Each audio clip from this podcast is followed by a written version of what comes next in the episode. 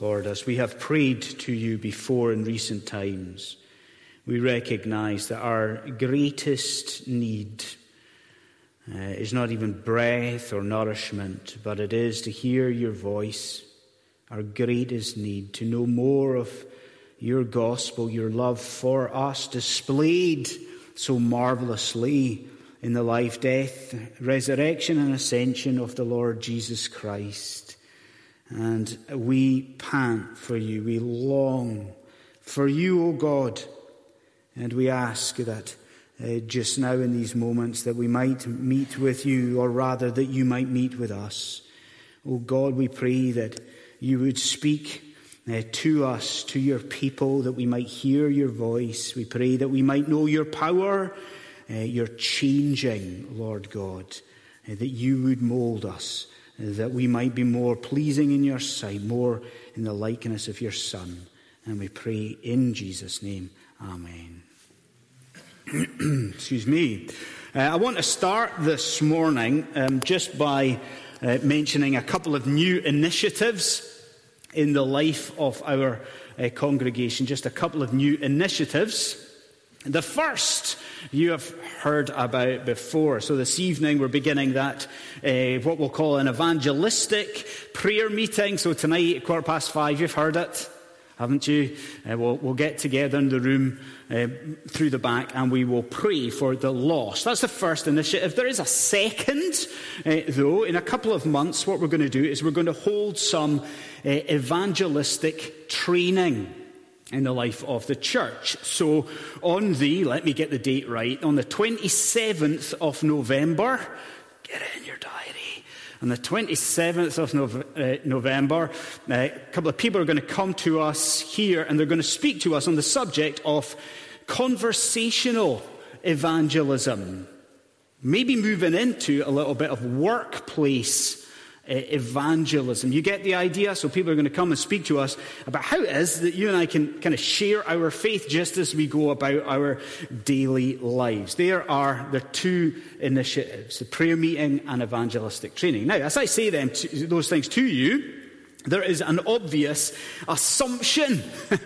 that we are making at that point with these two events. Isn't that what's the assumption? The assumption is that witnessing of Christ is a crucial part of Christian living. That's the assumption, isn't it?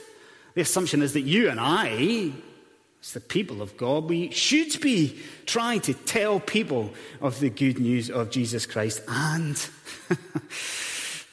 don't we shudder at the thought of that? It's not just me. I'm sure it's not just me. When we think about evangelism, we quake. Actually, you and me telling other people about Jesus and opening our mouth to do this. This is where we feel, I think, most exposed as Christians. And I think it's where we feel least prepared. Well, to lead into these ventures, what I want us to do this morning, I suppose, is, is to consider what we might call a case study in evangelism. A case study in evangelism. Now, please don't run ahead of me. So I say a case study in evangelism, and we have just read, what, John four. You, you see, are you running ahead of me? We might be thinking, ah, right, we're going to consider this conversation that Jesus has with the woman at the well in John chapter four. Now, don't get ahead of me. That's not what we're going to do this morning. Instead, we're actually going to consider some of the, I'm going to dare to suggest, some of the often overlooked verses at the end of the chapter. Now, did you notice, surely you did in the reading, did you notice revival broke out in that town? Did you notice? This real revival, awakening broke out in Sychar.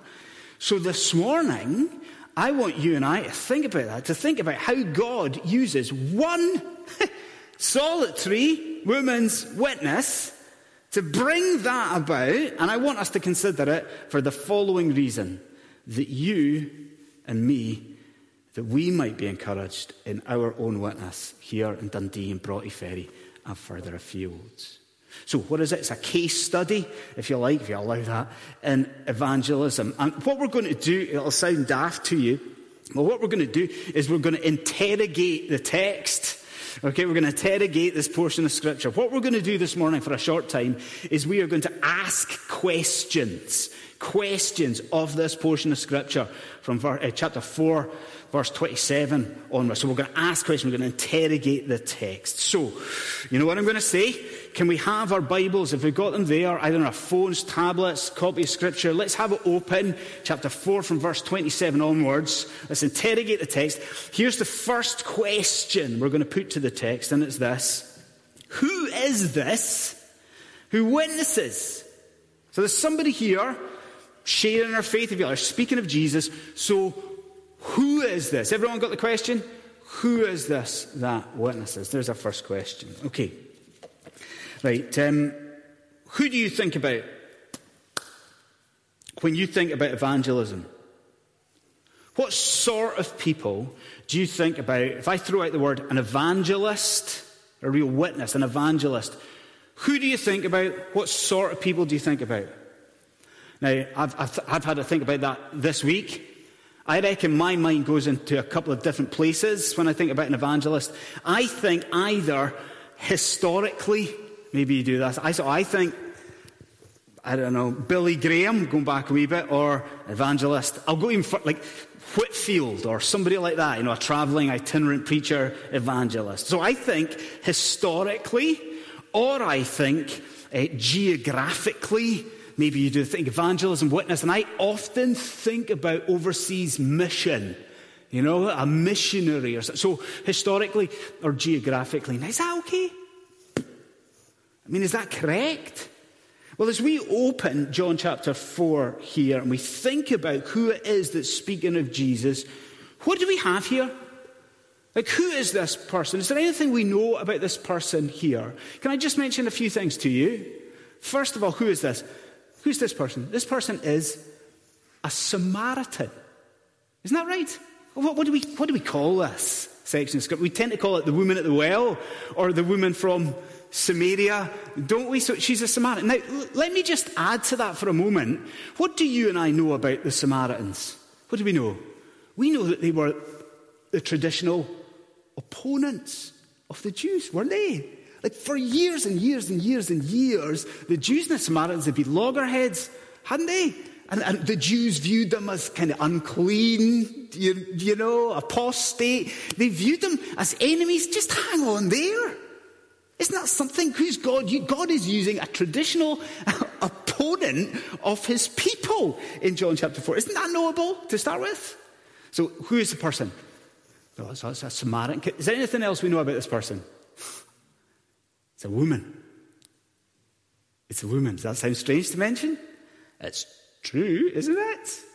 Again, let me just add to that idea. What have we said previously? We've, we've said that women in the first century world, first century Palestine, they were viewed as being entirely untrustworthy. Do you remember that I lingered on that in a previous sermon, the fact that a woman wasn't allowed to give testimony in a court of law, couldn't, couldn't be trusted.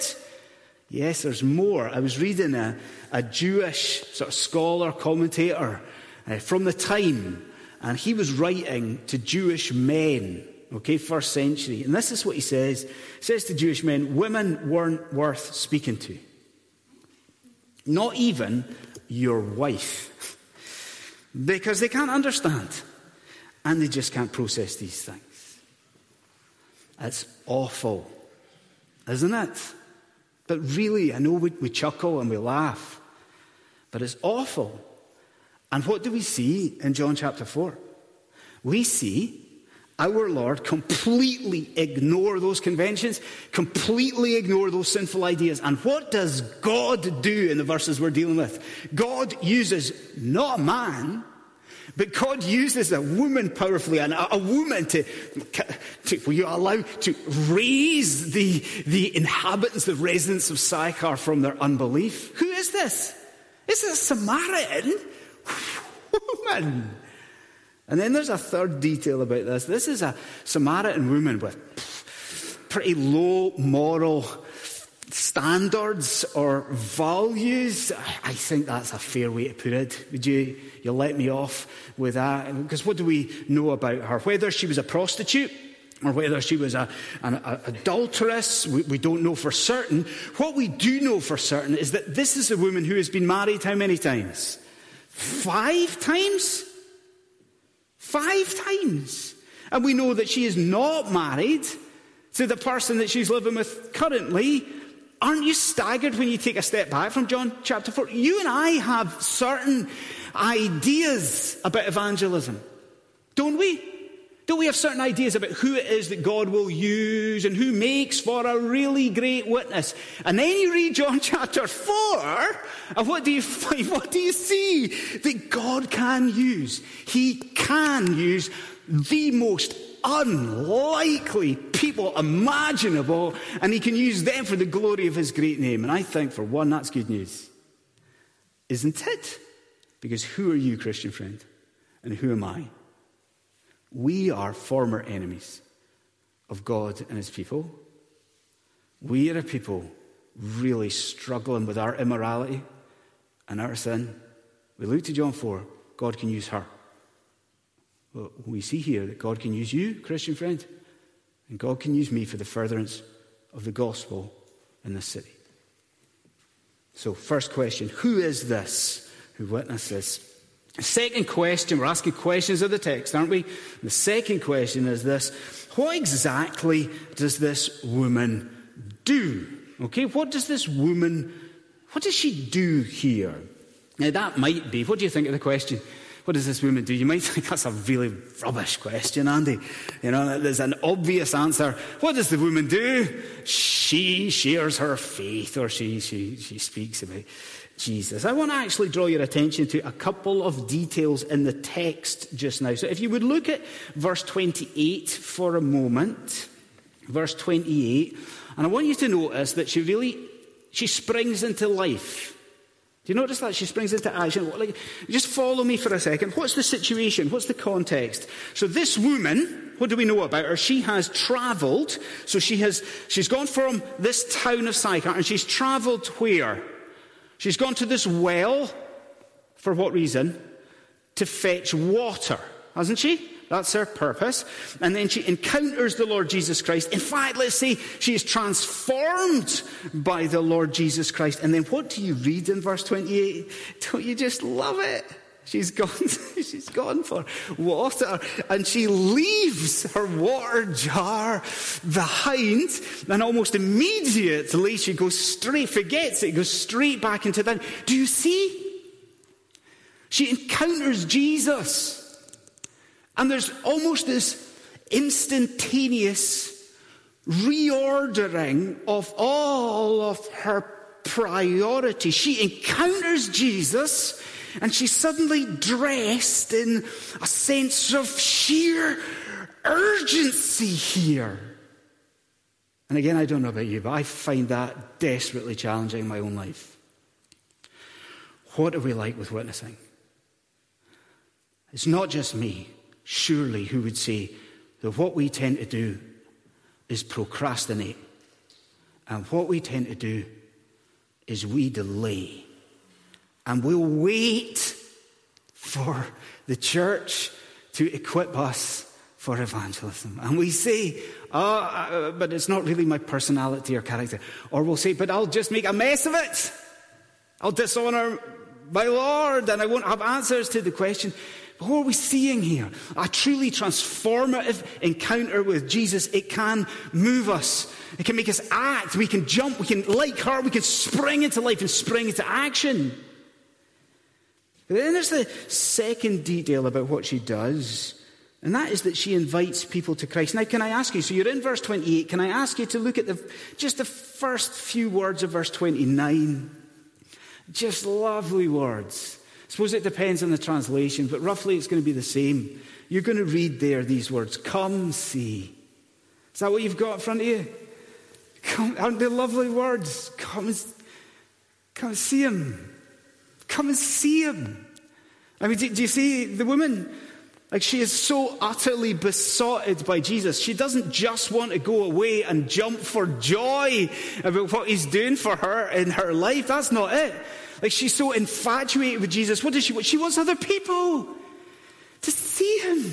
She wants other people to recognize his, his glory. And I think this can help us at Saint Peter's.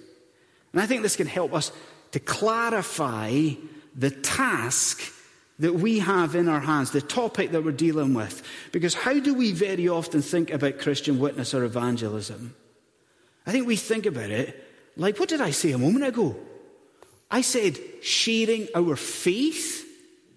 Now that's, that's, that's fine. Do you see it's a little bit dangerous?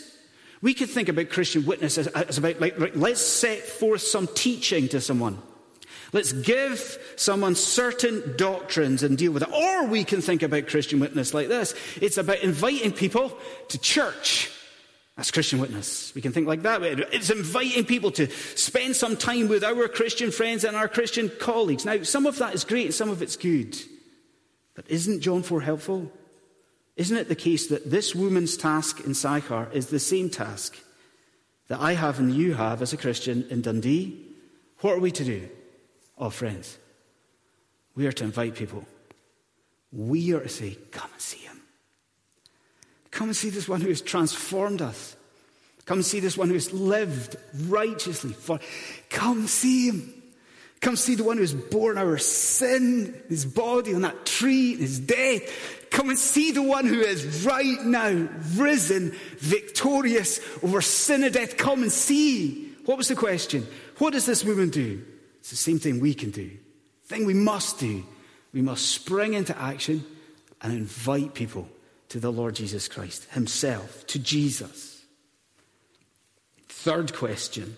So, first one was, who is this? A most unlikely witness. What does she do? She springs into life and invites people to Christ. A third thing, to whom does this lady go? Has everybody got it? To whom does this woman go? And I think with this question, we come to an interesting matter for ourselves. To whom should we go as Saint Peter's Free Church with the gospel? Now, who should be the focus of our evangelistic endeavour? Now, I wonder, if I was to go around the room just now, be a bit cheesy with a microphone, wouldn't it? But if I was to do that and I was to ask everyone, how would you answer that? To whom should we go? I reckon we'd come up with a lot of different answers, wouldn't we? Some would say, we go to anyone. Like, we can go into the streets with the gospel. Or some might say, let's go abroad. Let's let's take the good news to the, to the, the ends of the earth. I think we would come up with a whole host of, wait for it, legitimate answers to the question. But what I want us to see is what we find in John four. Now, let me give you this to chew on, and is this not true? That this woman here goes to people that she knows. Now, she goes to people that are familiar with her, she's familiar with.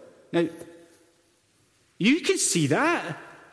You can see that she doesn't go with Jesus on to Galilee. You can see that she doesn't go to a town two towns over. You can see that she goes into Sychar. But what I long for you to wrestle with and see is how difficult that would have been for her. To go back into this town, how hard that would have been for this woman. Because let, let, let, let's just face facts for a moment. Isn't it fair for me to say that John chapter four is a really well-known portion of Scripture? Isn't it?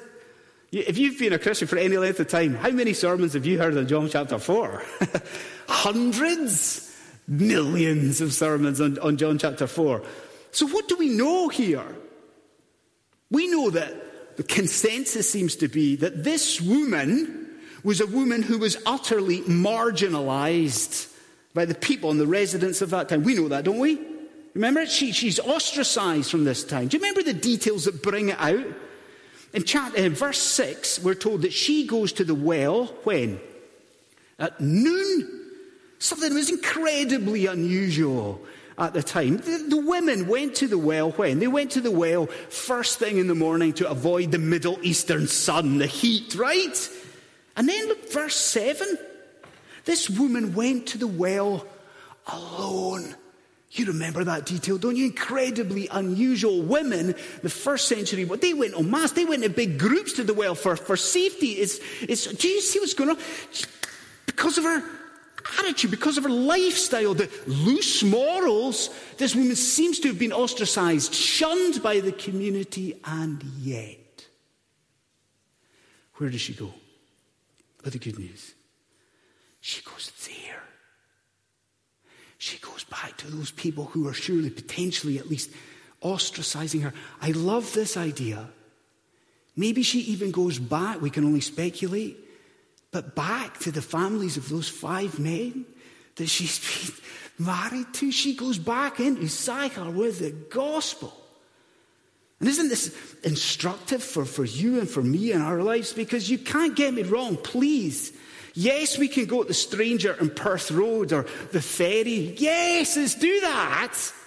And yes, some of us will be called to go to different parts of the world with the gospel.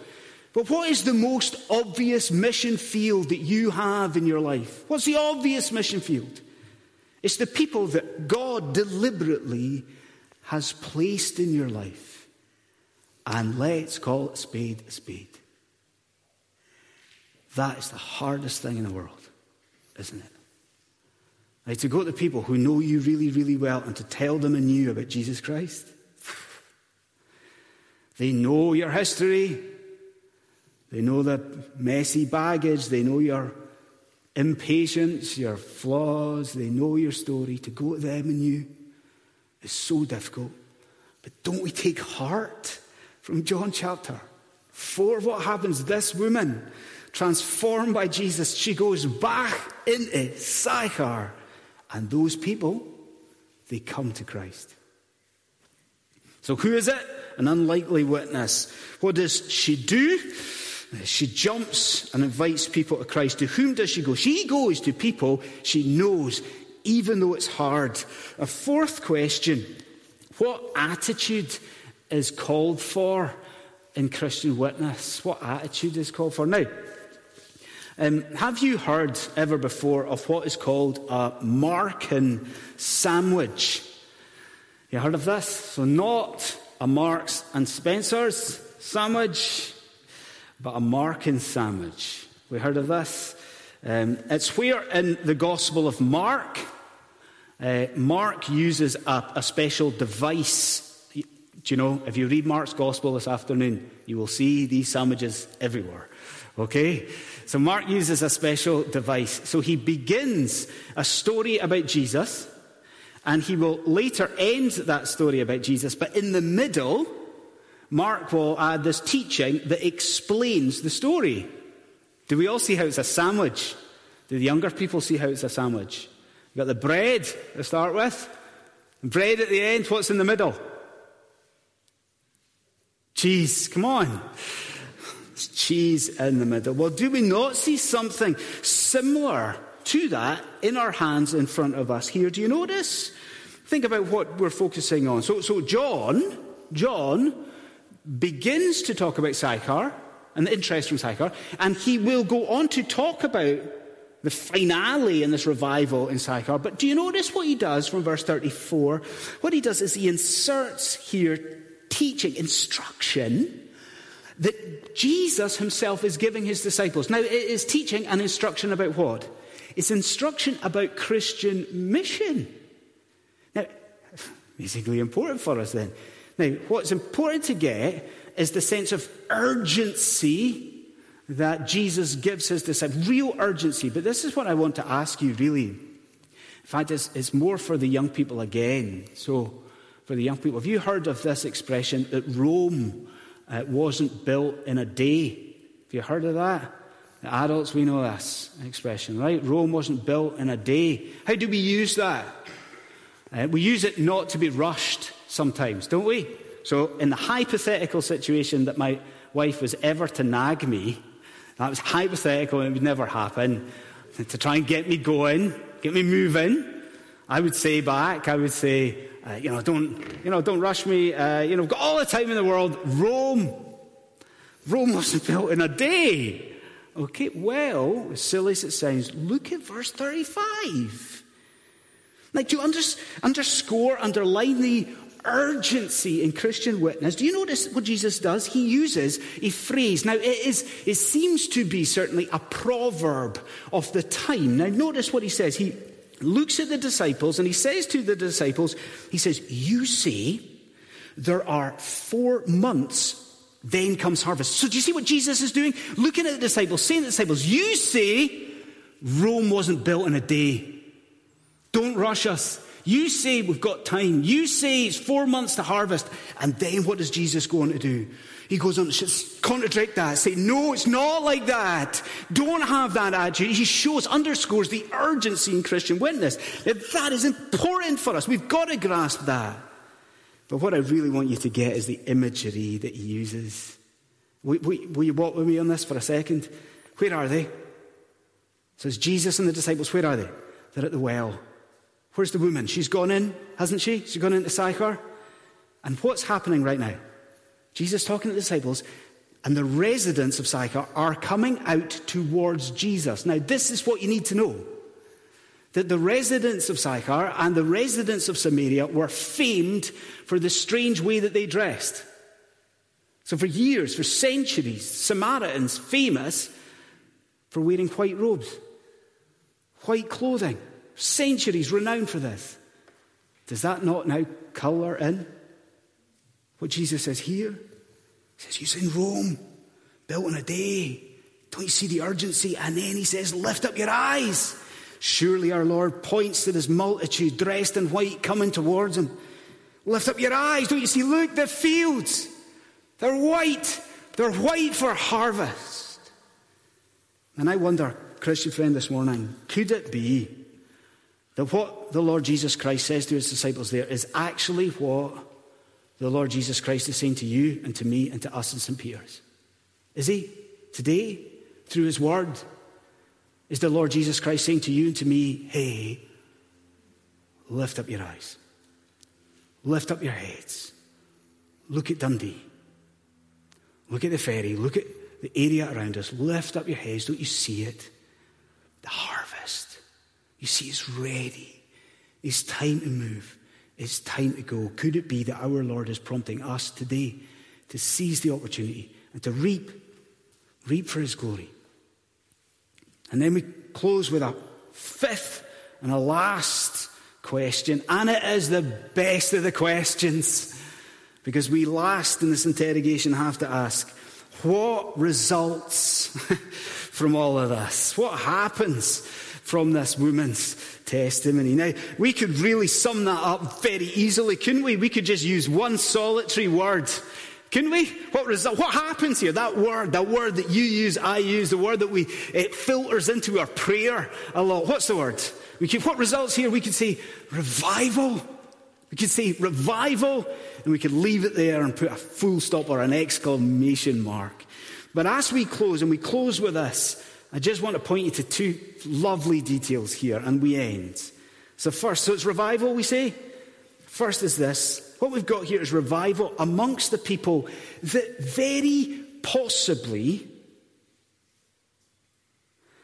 have heard the gospel before. Can I say that again? Make sure you get it. What we're reading here is of a revival amongst a people group, a people who more than likely maybe have heard the gospel before. Look down at verse twenty-seven again. Look at this. Just then the disciples came back. My question to you is, from where? We know the answer. So they have been, think of it, the group of disciples, all of them, all of them, Jesus was alone at the well, all of them have gone into Sychar already. Now, the alert, you know, one, you might want to object and say, ah, but all we've been told from verse eight is that they bought food, or that's why they were going in. I mean, you can't tell me that they wouldn't have been questioned. I mean, think about it. It's a group of Jews. What did we say earlier on? It's like a group of Jews going into enemy territory. Jews going into a Samaritan town to buy food. You can't tell me that they wouldn't have been confronted. or questioned. You can't tell me that they wouldn't have had an opportunity to say why they're here. Why are you guys here? They would have had opportunities. They would have had opportunity to speak about Jesus, wouldn't they? And yet, what do we have here? Nothing. Nothing. It seems as though if they did hear, the residents of Samaritan did not respond at that time to the disciples. And in a perverse way, an upside-down way, I think that that's really, really encouraging for us. Because I wonder, are you in danger of giving up on your unbelieving friends and your unbelieving family? Is that the attitude this morning? It can't. We can slip into that, can't we? They've heard the gospel before. Countless times. They show no sign whatsoever of responding. Have we given up? Oh, friends, don't, don't give up. Just because people have heard the good news previously does not mean that God cannot use your witness to your unbelieving friends and family this time around. Do you see it? Do you see that God used this woman where God seems not to have used the twelve disciples? And then the second detail to point you to oh, is yet revival. Do you know what this is? This is revival to genuine faith. Because I wonder if you're a bit like me. I really hope you're not. But I'm so skeptical, and I fight against it all the time. But I'm such a cynic, such a skeptic, especially when I hear about revivals in different parts of the world or, you know, awakenings. I'm such a skeptic, and I have to immediately fight against it and, and dig into it and read more about it and speak to people about it. Because I, my first thought is, oh, it's just emotionalism or, or people are just getting carried away and there's a lack of faith, and it's, it's so skeptical. You must understand, even if there has been insincerity in different places and different times in history, yet maybe not in Sychar. No insincerity. Look at the testimony in verse forty-two that they have. Look at them. They meet the woman. What do they say? What is their testimony to this woman? It's lovely. They say, it's no longer because of what you said we believe, for we've heard and we know this Jesus. And what do they say? This Jesus, he is indeed the Savior of the world. There's a testimony, right? And on the lips of Samaritans. Like people who have been told salvation is not for you. You have no right, no availability to salvation. And now declaring with assurance Jesus Christ as Savior and Lord. So how do we end this morning? Well, yes, if you are a Christian in the room, I would implore you, come and pray. I mean, we see our weakness when we think about evangelism and witness, don't we? We see our weakness, and we know that salvation is a work of God alone. It is of the Lord. Do we not need to pray? Do we not need to intercede for those people in our lives who do not know Christ? Come and pray. But if you're not a Christian, let me change it. If you're not a Christian, I would say to you, come see. Come see. Come see Jesus. Come see with the eyes of faith, the very Son of God. Come and see, even today, that Jesus Christ really is the Savior of the world. And more than that, by your repentance, turning away from your sin, resting in him in faith. More than that, come and see Jesus Christ at this hour can be your Savior and your Lord. Come, see, and be transformed by the amazing grace of God. Friends, let us bow our heads and let's pray.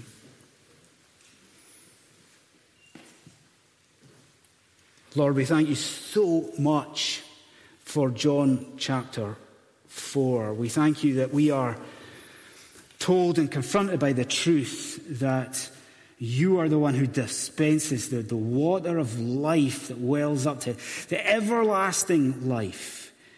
Lord, we see that you are the, the center of worship.